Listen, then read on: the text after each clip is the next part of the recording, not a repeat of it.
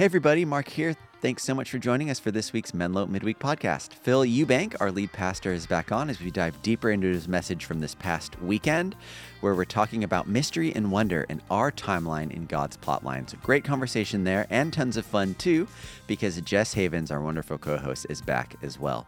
And shout out to all those that are prepping for and praying for our Rise Against Hunger service project coming up in February, where we will be trying to pack hundreds of thousands of meal kits to send to those suffering from food insecurity all around the world. So, thanks so much. We'd love to see you there and see you on in person on campus on a weekend. It's so great being with those of you in Mountain View these past couple weekends and seeing all of you there. If you see me on campus, say hi. And now let's go ahead and jump into today's episode. Welcome, everybody, to the Menlo Midweek Podcast. I'm Mark. And I'm Jessica. Yeah. Yay. Jess is here. Jess is here. Jess You're is supposed here. to join him on Jess that. is Thank here. you. Yeah. She's the best. yeah, yeah, good. That felt a back. little forced, okay, okay, but okay, okay. Yeah. Okay. And Phil's here, too. yeah, yeah, sure. What's Sipping up, it everybody? easy. Good to see you. Yeah. Jess. Yes. This is your monologue episode. Are you oh ready to oh, my just gosh. fill us Monologue in episode. on your I have on had your so life? many things to say for so long, and I haven't had anybody to say them to. I just need to carry around a microphone in front of me so that I'll feel mm, better. Surprised you about don't. You know, your phone has that, right? It's true. It Voice does. memo. Yeah. Yeah, I was sick right before Christmas, Mm-hmm. and then Christmas happened, and luckily I was feeling okay for those like I don't know six hours or so that we were running services. Had a great team of support, and my boss was like, "Go home if you need to, please." So that felt really good, but I was okay. Uh, then you know went on New Year's break. That was really awesome. Got to go visit my best friend down in SoCal. Um, and then came back up, worked one day, and then got sick again. And I was like, "Are you freaking kidding me?"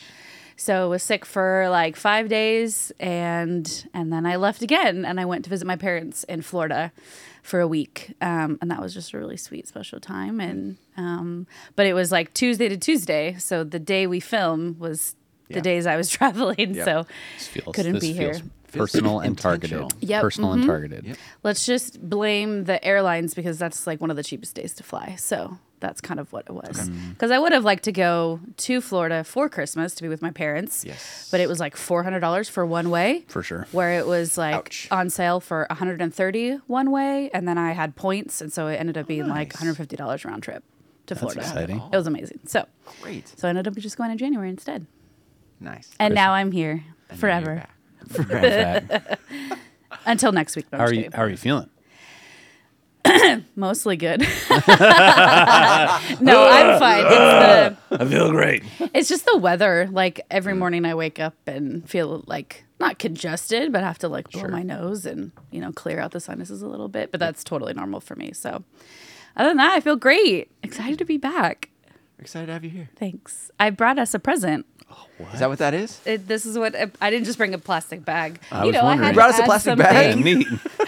yeah. I brought um, this moose when I went to Colorado, and so I was like, well, I got to bring something from Mm-hmm. Yeah. Florida. Knick-knack. This is good. So, oh no, it's stuck. Uh oh.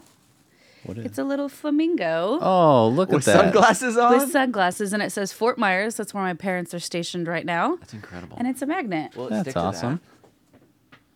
Yeah. Yes, that's fun. I thought, oh crap, I don't know if there's any magnet, magnet, magnetic stuff, but look at that. There it is. Now, So- I heard years ago that they had stopped making lawn flamingos. Is that true? Uh, not in Florida. Well, they still exist, True. but I heard that they stopped manufacturing them. Oh, I have no So idea. just, uh, That's you know, interesting. Who knows? I'm, I'm going to Google it right now. if you now. work for a big should. flamingo, let us know. Yeah. yeah, if you work for Um, a big flamingo. Yeah, we went Black market to flamingos. in Florida. Yeah, I've never been over there, and uh, oh, actually, I have. That's not true. I went to Universal Studios once, but uh, my mom is big into like wildlife and plants and stuff. So everywhere we went was like, we're gonna go on this walk that has nature and wildlife and all this stuff. So we saw like otters and manatees was my favorite. Manatees? I've always wanted Absolutely to see one of incredible. It's it. They're they're so big. They're so crazy. It's wild. Um, we got to see some dolphins on a on a boat we went on, Yeah. and then uh, we went to this place called the Wonder Zoo. And wait, was that, That feels it? fitting. No, wait. Now that I'm thinking that it's wait, Wired for Zoo. Yeah, right. Anyways, it was beautiful, and uh, they had all these like exotic plants and birds and stuff like that, and they had these flamingos, and I was so excited to see them because they're so beautiful. Um, and so then I got that little thing at that little shop. Amazing. Yeah, and there was peacocks, and one of them like was I swear it was staring right at me, and it's like peacocking. feathers came up, and I was like, is what does this mean? Is this biblical? Like this felt hmm. like God was saying something to me. So it was really cool. It was a good time. It sounds like a great time. Yeah. And it sounds like you're alive again because the few times I have seen you in between, not It's not been that it's not great, but I the was same. not feeling great. Yeah. Yeah. So, Lawn I'm flamingos. The original inventor has passed away. The original company that Oh. had them went out of business in 2006. Another company bought the rights in 2010 and is still manufacturing lawn Okay. flamingos. So, yeah, everybody. Phew. subverted. If you were like, I can't live the rest of my day without that knowledge, I get that way with stuff like that. I'm like, I'm going to be thinking about Oh, that I have to know look the it up. answer. Absolutely. Now, Yeah. you're Now we welcome. I'm that person that's like watching a movie and I'm like, they look really familiar. IMDb immediately. I have Yeah. to find out who that person is and how I know them. Yep. On the plane, I started watching a, a show, um, Slow Horses on Prime, or not Prime, Apple TV. Gary Oldman. Good show. Oh my gosh, incredible. Anyways, I was like, oh, that lady looks so familiar. We're about to take off. I'm like out of airplane mode on the internet. I was like, it's still working. And I figured out who it was right before I had to turn my phone back off. I was very, Nice. very nervous because I'm like, Glad I can't go three ta- hours. Yeah, glad it didn't take your plane down. and I it didn't know. take the plane down. It's good. That's so funny. It's good. so funny. Um, we also need to talk about one more thing before we Okay. get started. Uh, you led with this in your message. 49ers. I feel like that's something that we like need NFC to mention. Championship. I, Yeah. I obviously knew what Mr. Irrelevant was before you said that. Didn't have to Google it. Mm-hmm. I've heard the term, but needed to confirm. That's so funny. Um, I'm assuming we won. We won. We Yeah. being the royal we. Yeah. Yeah, yeah. You In- could be a we. I mean, we're going to be in the NFC Championship. So we won the divisional round of playoffs. Sure. Now we will be in the NFC Championship game against the Detroit Lions. Okay. This is their first time in roughly 30 years having a meaningful football team. They've Oh. never been to the Super Bowl. Really? And so whoever wins the game between the San Francisco Yeah. 49ers and the Detroit Lions played on Saturday. Nope, Sunday. Okay. Uh, I think it's afternoon. so still come to church. Uh, still come on. Yep. yep. Should we have Uh, a viewing party? and then uh, that will be the game that d- decides the Super Bowl. And hopefully they'll have better weather. It's going to be here Okay. in Santa Oh, it Clara. is here that, again? that was yeah, yeah. They were Detroit number would be one seed. So uh, Detroit is going to be. It is not the team that if you're a Niners fan you want to play right now Oh, because really? they are a very physical team. Yeah. they're going to run the entire game and they're going to tire out your pass rush. So uh, yeah, it'll be it'll be interesting. Brock's going to have to play. Friend of the show, shout out Brock. Uh, he's going to have to play much better than he did last game. And then Deebo Samuel, who is like the number one meaningful offensive threat, Okay. uh, was hurt last week. There was some questions about whether or not he had fractured his shoulder. I saw this morning on X slash Twitter that uh, it is not a fracture, so that's, good news. We'll see if he plays. Um, so that's the that's a little bit of the sideline reporter take from my perspective Yeah. about the game this week. Cool. And you talked about like uh, living on the West Coast is so nice because of watching that like the games like on time. Yep. Because my dad is now in Florida. Oh, man. so It's he's brutal. like, well, I get to watch the game at eight thirty. Yeah, yeah. Excuse me. I'll be up till tomorrow. Yeah. Yes. And that was my segue into uh, your sermon. Thanks that so was much. perfect. That was lovely. Yes. Yeah. I thought about this morning. I was like, it's gonna be so choppy, and I'm gonna have to call it out. But Good job. I am did it. transitioning now. this is the segue. Yep, it's good. Uh, Sunday, Sunday at three thirty is the game. Sunday at three thirty. okay. So right Come now, to Phil's house. I'm sure he wants Uh, come everyone on, there. yeah. Right now, San Francisco is favored by a touchdown. Usually, home team, which they are, gets about three or four points just because they're at home. Yep. So then you think it's kind of a toss up. Not like three literally. point spread. Yeah. Got it. So uh, yeah, and then the Chiefs and the Ravens play uh, earlier at noon, and then we'll know Okay. who uh, Chiefs who and we're Ravens. who we're going to be watching for the Super Bowl. Crazy. Yeah, Fun. yeah. And the Super Bowl's not like soon ish. It'll be a couple weeks. So then they do February then they 4th? do the Pro Bowl weekend, Yep. which no one cares about. Yep. And then they will after that the next week will be uh, the Super Bowl. So Awesome. Oh, the thirteenth. and then the Is that what it is? I think so. Uh, let's see. It's not that day. It's not that day. It's the 11th, Oh, 11. I think. So All right. if it's on that Sunday. There you go. The first Sunday of Lent. Look at that. Nice. After we conclude our Wired for Wonder series. Yeah. Awesome. Speaking of Wired for Wonder series, Yeah, let's dive in, Phil. Yep. Mm-hmm. So we're talking about timelines and plot lines. I thought that was pretty fun. Mm-hmm. Um, yeah.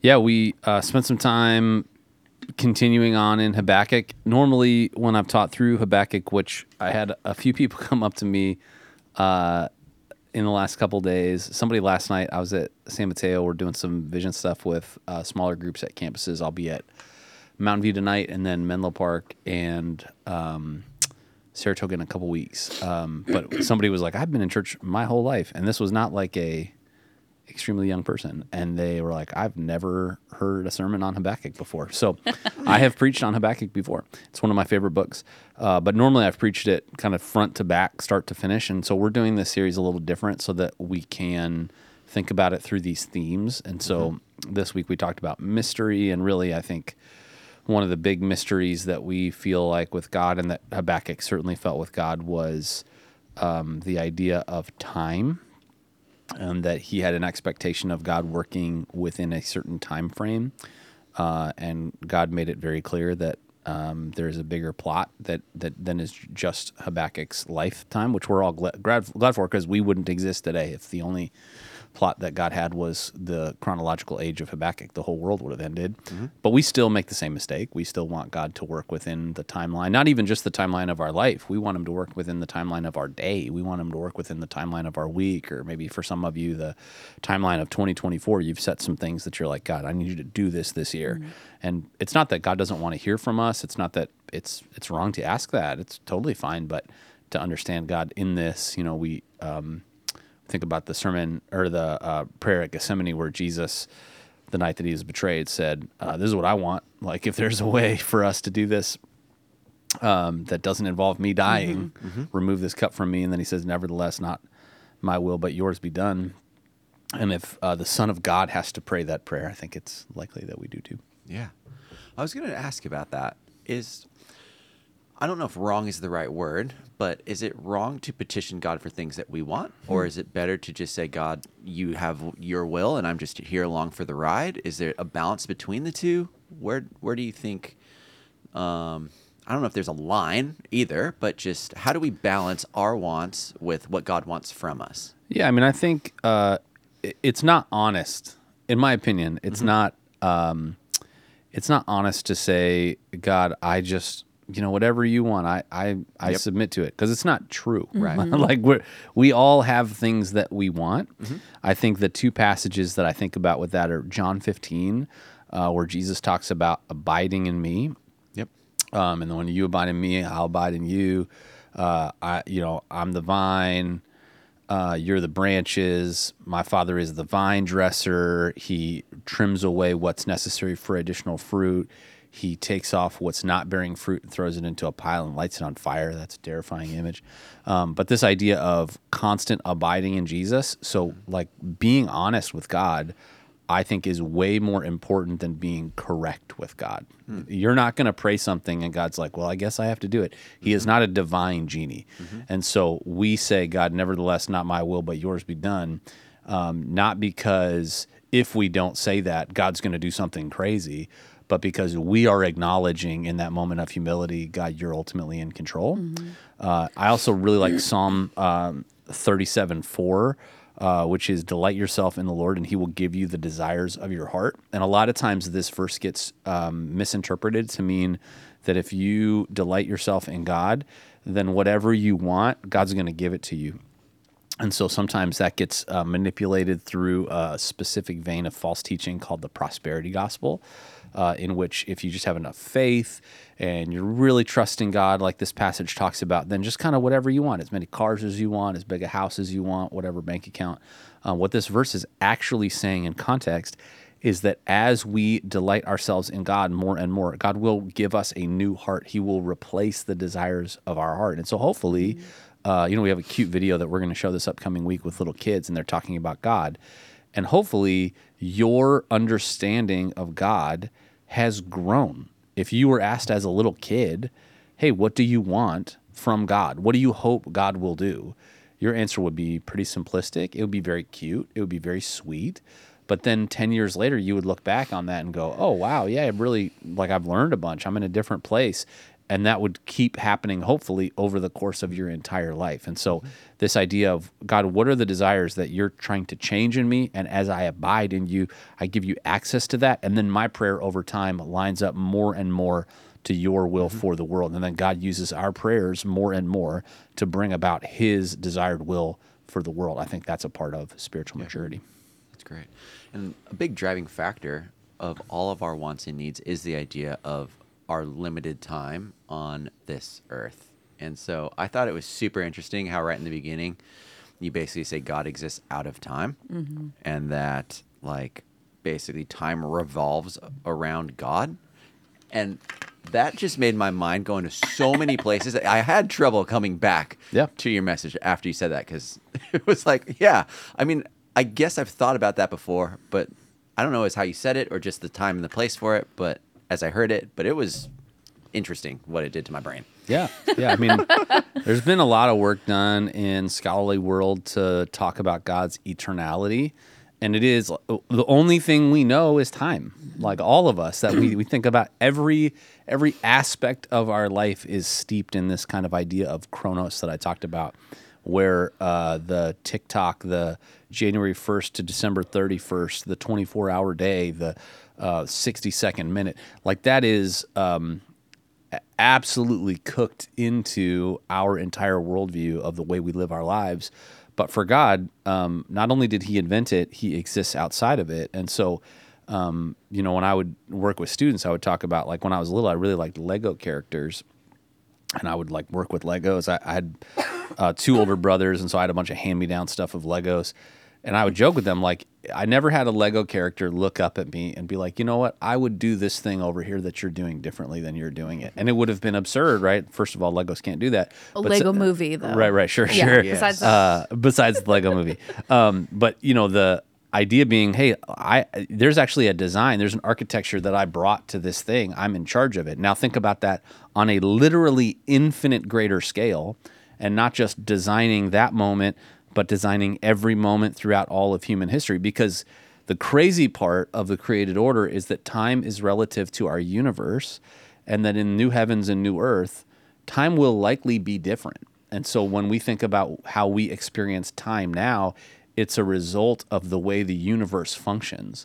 It's the way the universe functions in a fallen creation. Hmm. And so, what will time look like on the other side of that? By the way, it's still, even on the other side of that, an object of God's creation because there was a time where the universe did not exist. Even scientists actually would acknowledge that.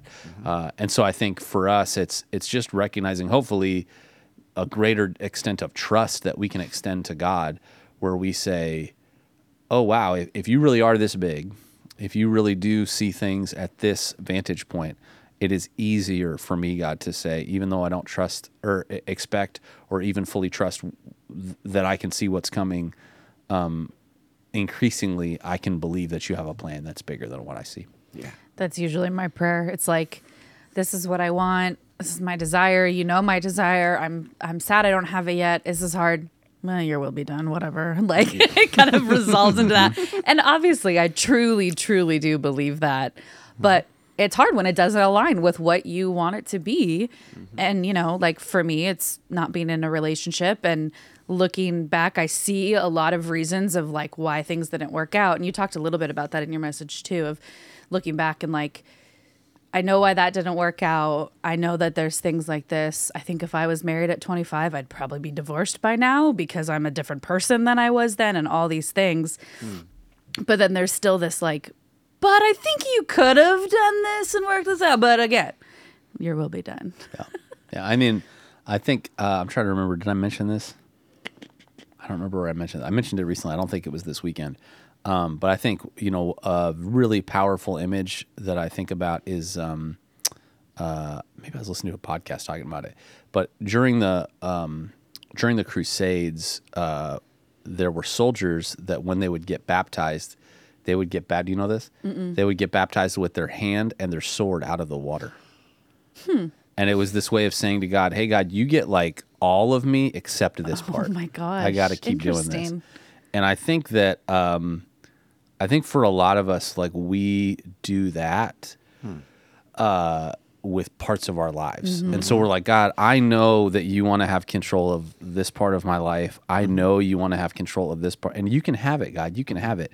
But then there are some areas, and I think in Silicon Valley, I think romance, certainly sexuality, uh, and money feel like the ones that if we had sort of the Crusades version of the sword that we leave out of the water, those would be the parts like God, we'll give you everything else if you do this our way. and uh, you know, I, I think that is not the way God works. Yeah. so um, somebody somebody recently was like, "Well, God is a perfect gentleman. He'll never uh, he'll never force his way in your life." And I'm like, "Uh, what?"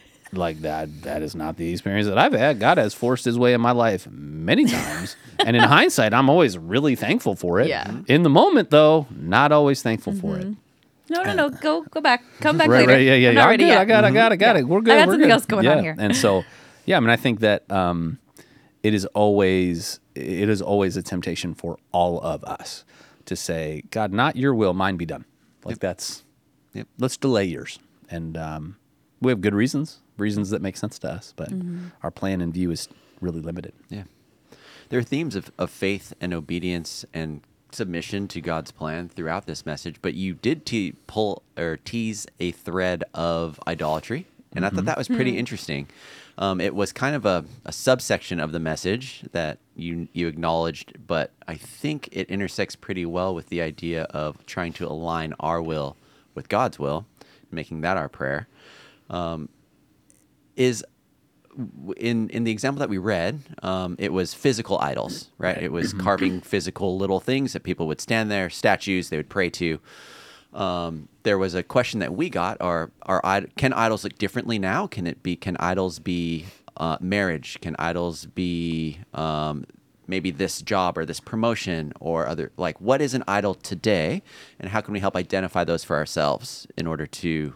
Totally. Yeah. Yeah. I, I, so, um, yes is the answer. Idols can be uh, anything in our life that we make the god of our life. Right. That's what an idol is, and uh, we don't we don't want that to be true. And we're really good at making up excuses. Like Right. I'm really good at making up excuses. Like, oh, it's not it's not like the God of my life. You know, I mean, I'm going to reposition all of my priorities so that it's the most important thing and it hits my schedule and it's the thing that gets my most, um, gets uh, the biggest priority financially. And I push other things and other people away in order to do it. But it's like, it's not the most. No, that's, Right. that's, you're describing the most important thing in your life. Um, and so I think, uh, it is it is likely that we all struggle with probably a fairly common set of idols. Um, I- think that I've used the phrase before. It's not my line. Um, that in our culture, identity is the new idolatry. Uh, that I think that you know it, it's very common in like a party where someone will say, "Hey, what do you do right? We don't even really know culturally how to interact with one another without that question. We feel like your vocation is your identity is your idolatry. That's a very easy path to take especially in kind of your mid-career space. Um, if you're talking to somebody younger in their career maybe you'll say like what do you do? And then they say something that you feel like that can't be your goal right? Like i'm a server at denny's. Like amazing. Like but what do you want to do right? We're sort of asking that question. Um, and then i think that uh, i've heard the line before i think it might be from jackie hill perry uh, that anything in our life without a boundary is an idol which is an uncomfortable statement right? So you think about the things in your life that you're like oh it's not a big deal. Like i just i'm just going to sit down and turn on netflix and never turn it off right? Um, i'm just going to enjoy um, this part of my life, this person in my life, this substance in my life, this activity or hobby in my life. And there is never an end to I will just do it forever. Sort of the binge culture, uh, I think, can easily reveal some idols for us. So, uh, like I said, I think that in Silicon Valley, uh, money and kind of success that's wrapped up in that, uh, relationship, sexuality. I think those are very common idols. Um, but I think if you're a person of faith, for you, maybe idolatry is how long you've been going to your church. Idolatry might mean how many times you've read through the Bible, or if you did Awana, or what sort of like spiritual resume stuff you carry into a conversation that you feel like makes you better than other people. Uh, I think it can also be the way your a family appears to be perfect, uh, the perceptions that others have of your marriage. Uh, I, I think all of those things. M- most of us, we aren't worshiping idols like like Paul talked about, in that we have these statues in our home. Um, I, I joked around on the screen about like screens, devices that can become things that are kind of idols for us, which I think is true. Uh, but I think a lot of idols for us um, really are good things that we've made ultimate, not bad things that we've elevated. And so, what are the good things in your life that probably need boundaries? You know, we we try to practice this with our kids. Our kids would watch YouTube uh, all day, every day. If we let them, that would be the only thing they would watch. And um, we like, I just try to reinforce with our kids. There is always a time limit on how much you get to watch YouTube, always, and it's to condition them to say like, hey, this is not just good for you to have things in your life that exist forever. You know, one of the really damaging design concepts that lots of us have in the way we use our devices. Uh, the line I say sometimes when I teach on it is how our devices become our vices is a feature called infinity scroll, where it's something that literally just never ends. There was a day with technology, even with stuff like Instagram, where they tested a feature where when you would scroll uh, before stories were as big a deal and stuff, you would scroll and you would get to the place that you had been before, mm-hmm. and it just said all caught up. And you know what mm-hmm. they found? They found that people stopped using the app after that, and so they were like, "Oh, never I remember mind." that. That was mm-hmm. great. Yeah, and so then they dropped in a whole bunch of other people's stuff and suggestions so that you never felt done. And uh, I just think we should be mm. cognizant of what that does inside of us. Yeah. So is it when when I'm thinking about idols, I think about worshiping said idol. So what is it about our attention? Is it the attention? Is it the importance that we give this? Is it the the focus away from other things? What makes that worship translate to man, I don't worship Instagram, but I'm on it for 12 hours. Right. So can you connect those dots for me? Yeah, well, and mm-hmm. I mean, we think about today the the the way that all of this technology works is often referred to as the attention economy, and you could argue that uh, our devotion, what we are devoted to, is what we are most attentive of, and uh, if you think about it through that lens, you go, okay, well, yeah, I mean, I I I spend time listening to the Menlo Midweek podcast, so obviously, but right now, are you listening at like 1.5 speed? While doing four tasks, while ignoring some kids, while trying to get something done at the office, like that may show that attentiveness is hard for you. I may have recommended um, this book before. It's not a Christian book, but it's called The Shallows What the Internet is Doing to Our Brains. And it's really a book from a sociological and psychological perspective that's talking about the neuro- neurological impact on our attention span that all of these things are having. That, like, it- it's not helpful, it's actually hurting us. And I think that God is trying to develop in us a deep and rich prayer life, a deep and rich abiding with Him. And the more distracted we become, the more difficult it is to do that. And I think distraction and all this attention um, economy stuff, we talked about this last week uh, on the weekend. It really roots us in worry. It's a Dallas Willard quote, right? Worry is the greatest threat to spiritual formation. It's greatest enemy of spiritual formation. I think that's true. Uh, and I think our, our devotion and the way we connect our attention consistently to God is a really big part of that. I, I was listening to a podcast yesterday with John Mark Comer, and I don't remember. He was probably quoting some fourth century monk, knowing John Mark, but he talked about somebody whose quote was, uh, "How you are outside of prayer is how you show up inside of prayer." And it was like, "Oh, I don't like how that feels." And he was like, "You know, if you have a hard time focusing on one thing in your daily life, if you're always hurried in a mess, and then you go into prayer, guess how that prayer is going to go." And so God wants to cultivate and develop our entire lives so that even when spiritual practices take place, we can bring our whole selves to them. And then it becomes this really beautiful cycle of healing and being present that as we experience that with God and with people who are following God with us, we bring that to every other area of our life as well. So I think that a lot of times those other parts of our lives, they become idols because our devotion and attention is going to them. And it's not just because of what they're doing or not doing, it's because of what that's doing to us when we then try to redirect it back to God. It's really interesting when you something gets put into words like that because I'm like, oh boy, that mm-hmm, is mm-hmm. uh, my mm-hmm. life. Yeah, you're like, I don't like how that feels. Undo. Yeah. delete, delete.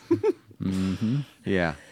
I don't know if, if anyone else is feeling like this too, but it feels like for me, efficiency can be an idol.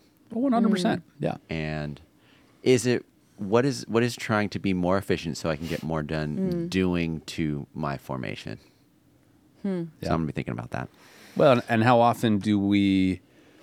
How often do we say, God, I want to accomplish? I actually think sometimes being overwhelmed is helpful for me in this way because I have to ask God, God, what is it that I need to accomplish today? Because I won't accomplish everything that I need to today. I won't. And so, God, what are the things that I need to do today? I want to show up to every conversation that I'm in fully present. Uh, I want the work that I need to get done to be done well. And so, rather than doing 50 things poorly, what are the handful of things that I need to get done? And would it be great to get all those things done today? Of course it would be.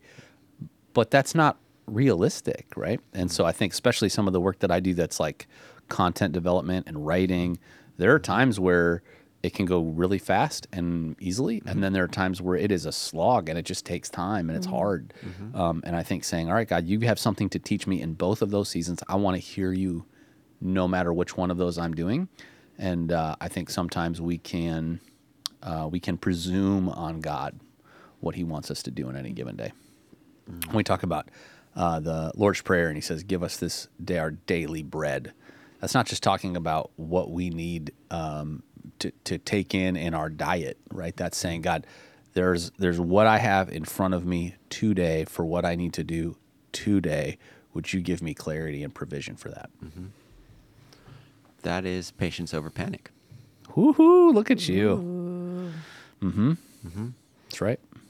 I thought that was a great definition for reverence. It's not a definition I've heard before, but is that a Phil or is that a fourth century monk? Uh, It's not a fourth century mark. And monk, it's too pithy for that. I don't know that they would have done it. I'm not even sure I wrote that. I think I might have just said that.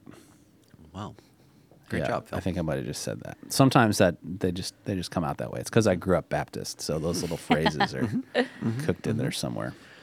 Oh, wait, there it is. I see it. Oh, Oh, is nice. that the Bruce Lee quote?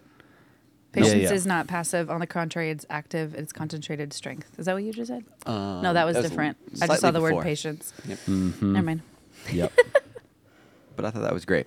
Um, to have to have patience, it connotates a slowness that is not rushed and hurried. And if we are like me, doing things a thousand times hmm.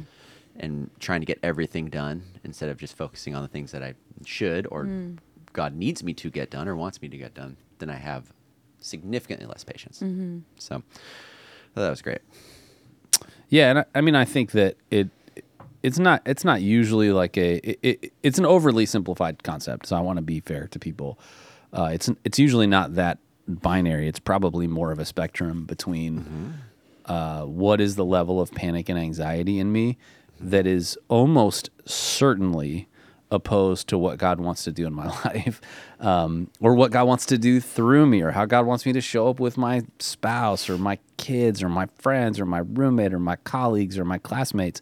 Uh, this idea of God, would you help me to be patient? That there's a plan that's bigger than my immediate circumstances, and if, the more I choose that, the less I have to panic in the moment, and the the more I think I'm able to abide in Jesus through that patience. Mm-hmm. And then I think that like one of the greatest gifts we can give is that when we are in circumstances where other people are panicking, maybe that's at work, maybe that's at school, and you find yourself going, you know what, I'm I'm confident that God is going to do something because God has consistently done something in my life. And so if I just show up to this God with a level of patience and peace that you give me that transcends understanding, Philippians chapter 4, um, I'm going to be able to bring something to this that's a vision of your kingdom for this group of people, even if they're not Christians, that will stand out. And I think when we talk about what does it mean to be a thoughtful witness of Jesus in the Bay Area, uh, I think that's a gift we uh, genuinely can carry with us.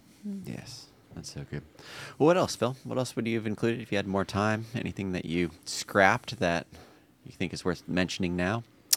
Um, I mean, I think that the cool thing about this series is that we um, pretty narrowly focused each week, and so uh, I think that the the stuff that the in terms of content, I felt pretty good about the overall content that got articulated.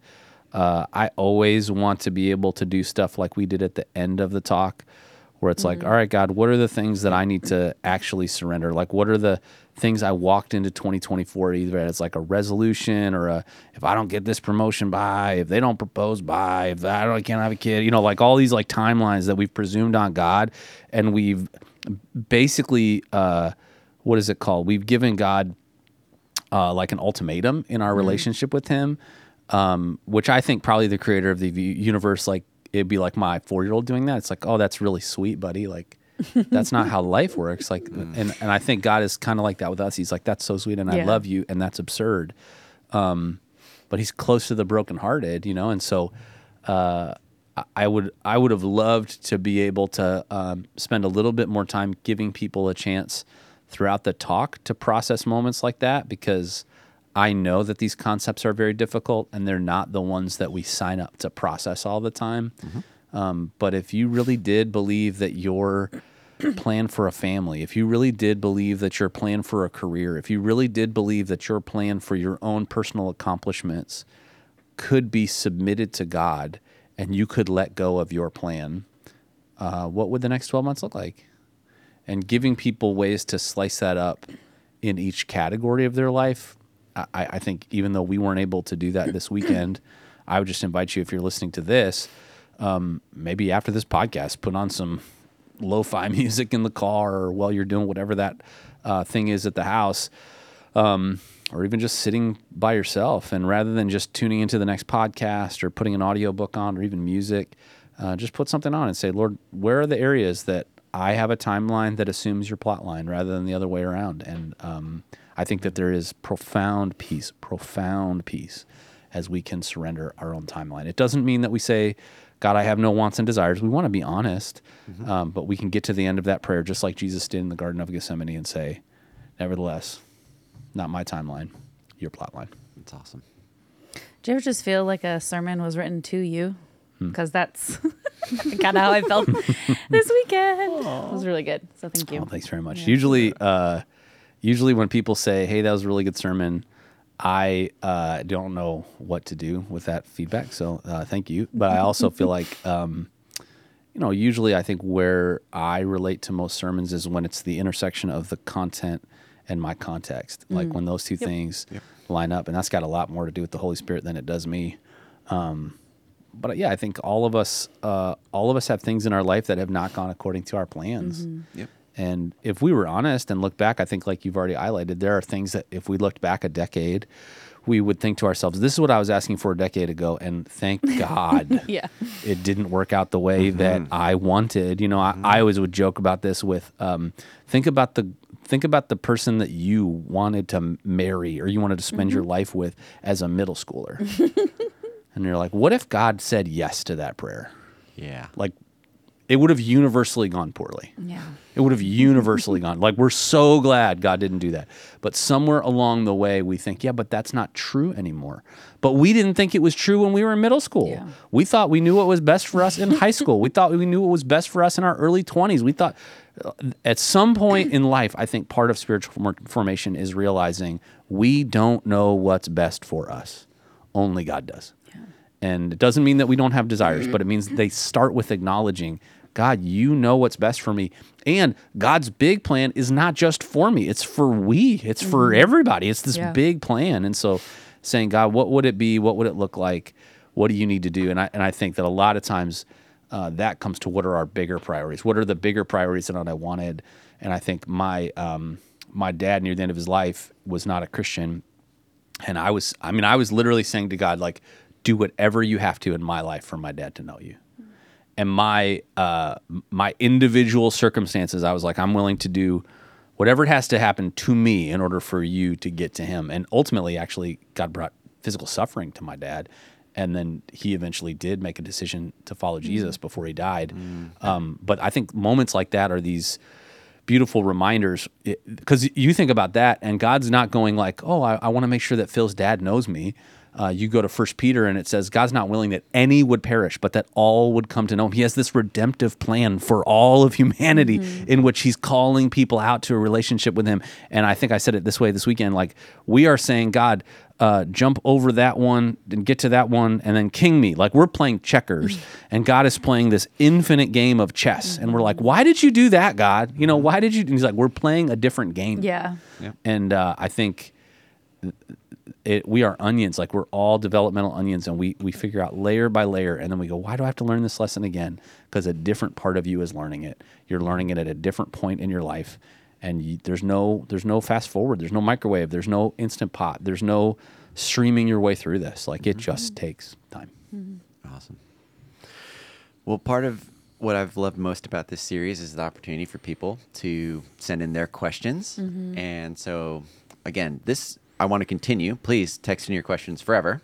We'd love to answer as many of those as we can.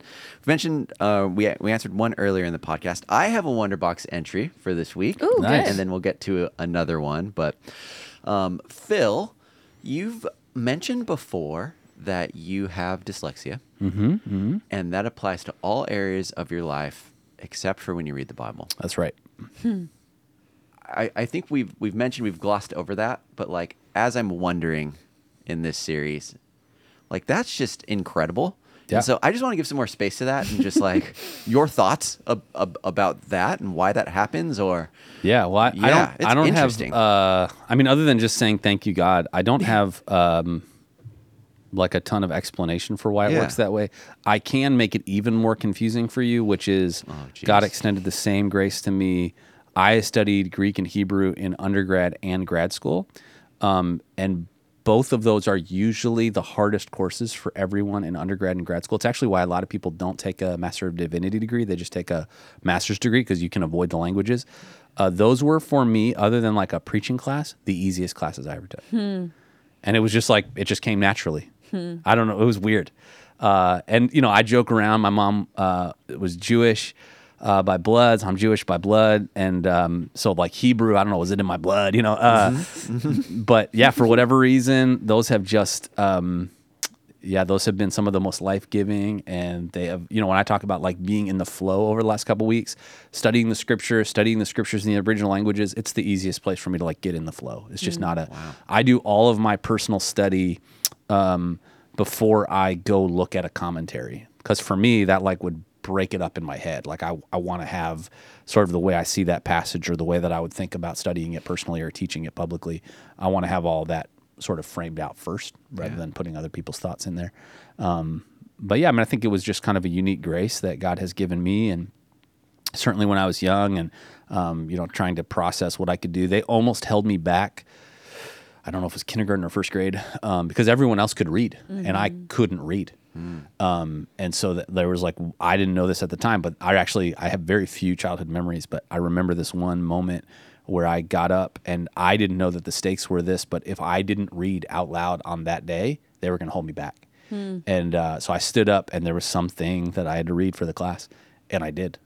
And so that's like a weird combination for me of a reading disability and a learning disability where it's very hard for me to understand concepts uh, sometimes, but once I understand them, I sort of understand them forever. And so, um, yeah, I think some of the struggle of that God has used in me uh, for how I show up as a as a dad, as a husband, as a pastor. Um, you know, I don't I don't expect stuff to be easy. Um, but yeah, reading and studying, um, I enjoy it, and uh, when I can have kind of uninterrupted time to do it, it's a huge gift. So interesting. Mm-hmm. My brain is like, okay, so niche question. I'm ready. um, when you're preparing for your message, right? You have the words that Phil wrote down, Mm-hmm.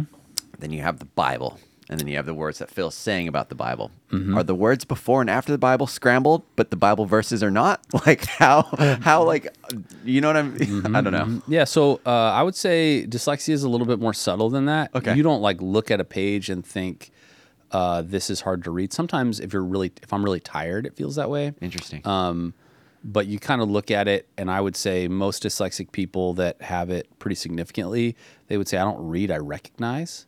Uh, so I I recognize more words than I read. Uh, Also, when I'm writing, so I have a big screen in the back of the room that has a, a very detailed outline of what I'm teaching. I have read through that script multiple times, and I am for sure just recognizing those words. it. I'm not reading it. Yep. Yep, Um, yep, yep. And so that that helps. When I type, I'm not. Uh, I'm pretty good at typing, so I'm not looking at the screen as I'm typing. Sometimes, if you look at me typing, I'm actually closing my eyes, and I'm just kind of typing what I'm thinking. I'm preaching the message in my head, and I write sermons in a pretty narrative way, uh, so it, it has my voice to it. Um, so I mean, I think everybody has their own their own mm-hmm. way. Some people are going to mm-hmm. build a structured outline and then kind of build out from there. Sometimes I do that, uh, but I think especially in series, I know here's the text, here's the study of the text, here's the key principle that I'm working on, here's the structure that I'm going to kind of work on, mm-hmm. and honestly, a lot of that's kind of living in my head when I'm starting on it, and then I like I'm I'm typing good morning Menlo. Thanks for joining like I, that I'm I'm just writing my sermon.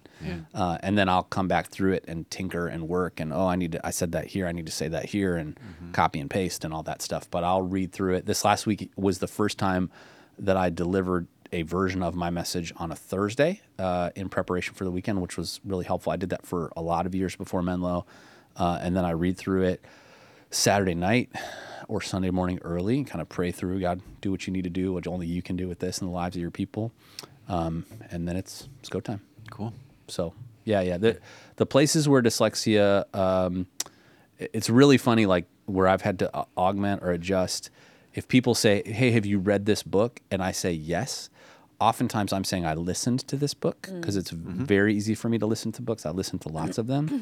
Um, and if it's a really good book, I will listen to it first and then I will read it. Um, and when I'm reading it, because I've already listened to it, uh, I- I kind of am recognizing the words again. Like I know the structure of Yeah. the book in my head. So, um, but it kind of locks it in a little differently. So, yeah, Thanks for that insight. Wow. there you go. Cool. It's weird. Yep. I'm a quirky guy. If you didn't know before, now you know. Yep. All right, last question. Uh, we've gotten a few around this similar topic, and if there was an answer to this question, it wouldn't need to be asked. So, how do we know Jesus was Jesus? How do we know Jesus was the Messiah? How do we know Jesus was who he said he was? In that vein of question, what is, and I'm sure you've had different answers to this throughout your life. What's Phil's answer right now? Uh, yeah, I mean, I think that there are two main ways to answer a question about faith discovery. That's the way I would describe these questions. One is called presuppositional apologetics. Have we talked about this? Presuppositional apologetics, it basically presupposes that the Bible is God's Yes. word. Yeah, yeah, yeah. And then Okay, there's okay. rational apologetics, which is it, I'm assuming you don't believe the Bible is true. There are two uh, sometimes very rigid extremes in the space of apologetics. So it's like you can only use the Bible, and then there are people that are like never use the Bible. Uh, I'm like a use whatever works uh, person, and so uh, I think there's a great book. Uh, Josh McDowell wrote it called "Evidence That Demands a Verdict." That will give through uh, like a bunch of sort of both arguments that can exist at, at a pretty high level. I think I'm going to start with what someone can agree with me on. If it's somebody that's not a Christian at all, uh, it is an incontrovertible, incontrovertible fact that Jesus existed 2,000 years ago. No meaningful scholar, Christian or secular, uh, disagrees with that. Like he absolutely existed 2,000 years ago. And so then we have to start asking the question okay, but how do we know he was God? Okay, well, there's like a group of people that followed him very closely and gave their lives for him and said that he was God. And they didn't say that after he died. They were all ready to go back to their day job. And then something happened. And in a weekend, uh, what the scriptures say he died and came back from the grave, they went from getting ready to walk away because it was socially inconvenient to follow a savior that was dead now, to um, in almost all cases becoming martyrs. And you just people just don't die for a lie. Nobody's gonna no, nobody that, that is facing someone that's saying, just recant and I'll let you live. Nobody that doesn't believe the thing that they're saying is going to die for that. And they all did over and over and over again. Some of the most powerful testimony in the early church that we have, even outside the Bible, would be like James, the half brother of Jesus, which, you know, you joke around like, imagine being Jesus' baby brother. like, why can't you be more like your big brother? Like, that was James' entire life. And James didn't believe his brother Jesus was his savior until after Jesus was resurrected. That mm. feels like pretty big evidence of something happening. And then church history tells us that James was thrown down. He became the head of the church of Jerusalem. He was thrown down from the temple in Jerusalem uh, by a Roman guard trying to get him to recant. And church history tells us that as the Roman soldier is above him on the ground while he's bleeding out, he's praying for the salvation of the guard. I'm like, that he mm-hmm. believed something happened with his brother. He was mm-hmm. this was not some big long con. Like it was mm-hmm. a terrible idea that was very very poorly executed if that was the goal. And then when we look into the, the testimony of scriptures, we see Jesus over and over and over again in historic documents, both inside of and outside of the scriptures, perfectly fulfilling hundreds of promises and statements called messianic prophecies, written verifiably hundreds of years before he was ever on earth.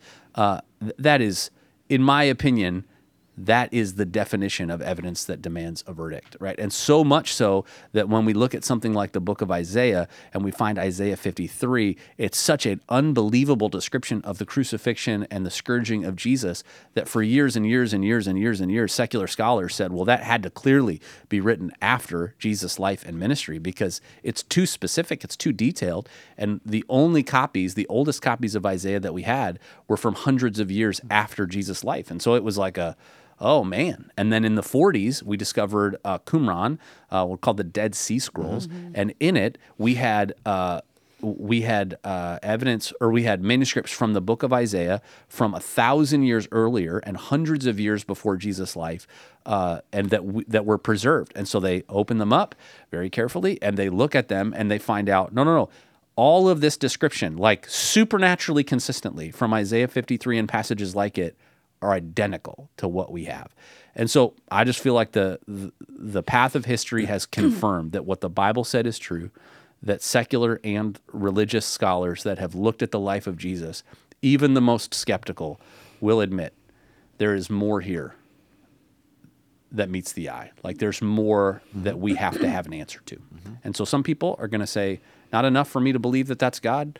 Other people are going to go, wow, that's an incredible evidence that pushes me towards faith. Mm-hmm. And I think obviously, if you're listening to this, you know the the side that I land on. Mm-hmm. Yeah. And if you have an older brother, that story of James really resonates. Like, if my brother told me he was the savior, okay. Right. Yeah, yeah. How about you, like, die for the whole world and then come back from the grave? Exactly. Then I'll believe you. Can you imagine the first conversation yeah. between Jesus and James after yes. the resurrection?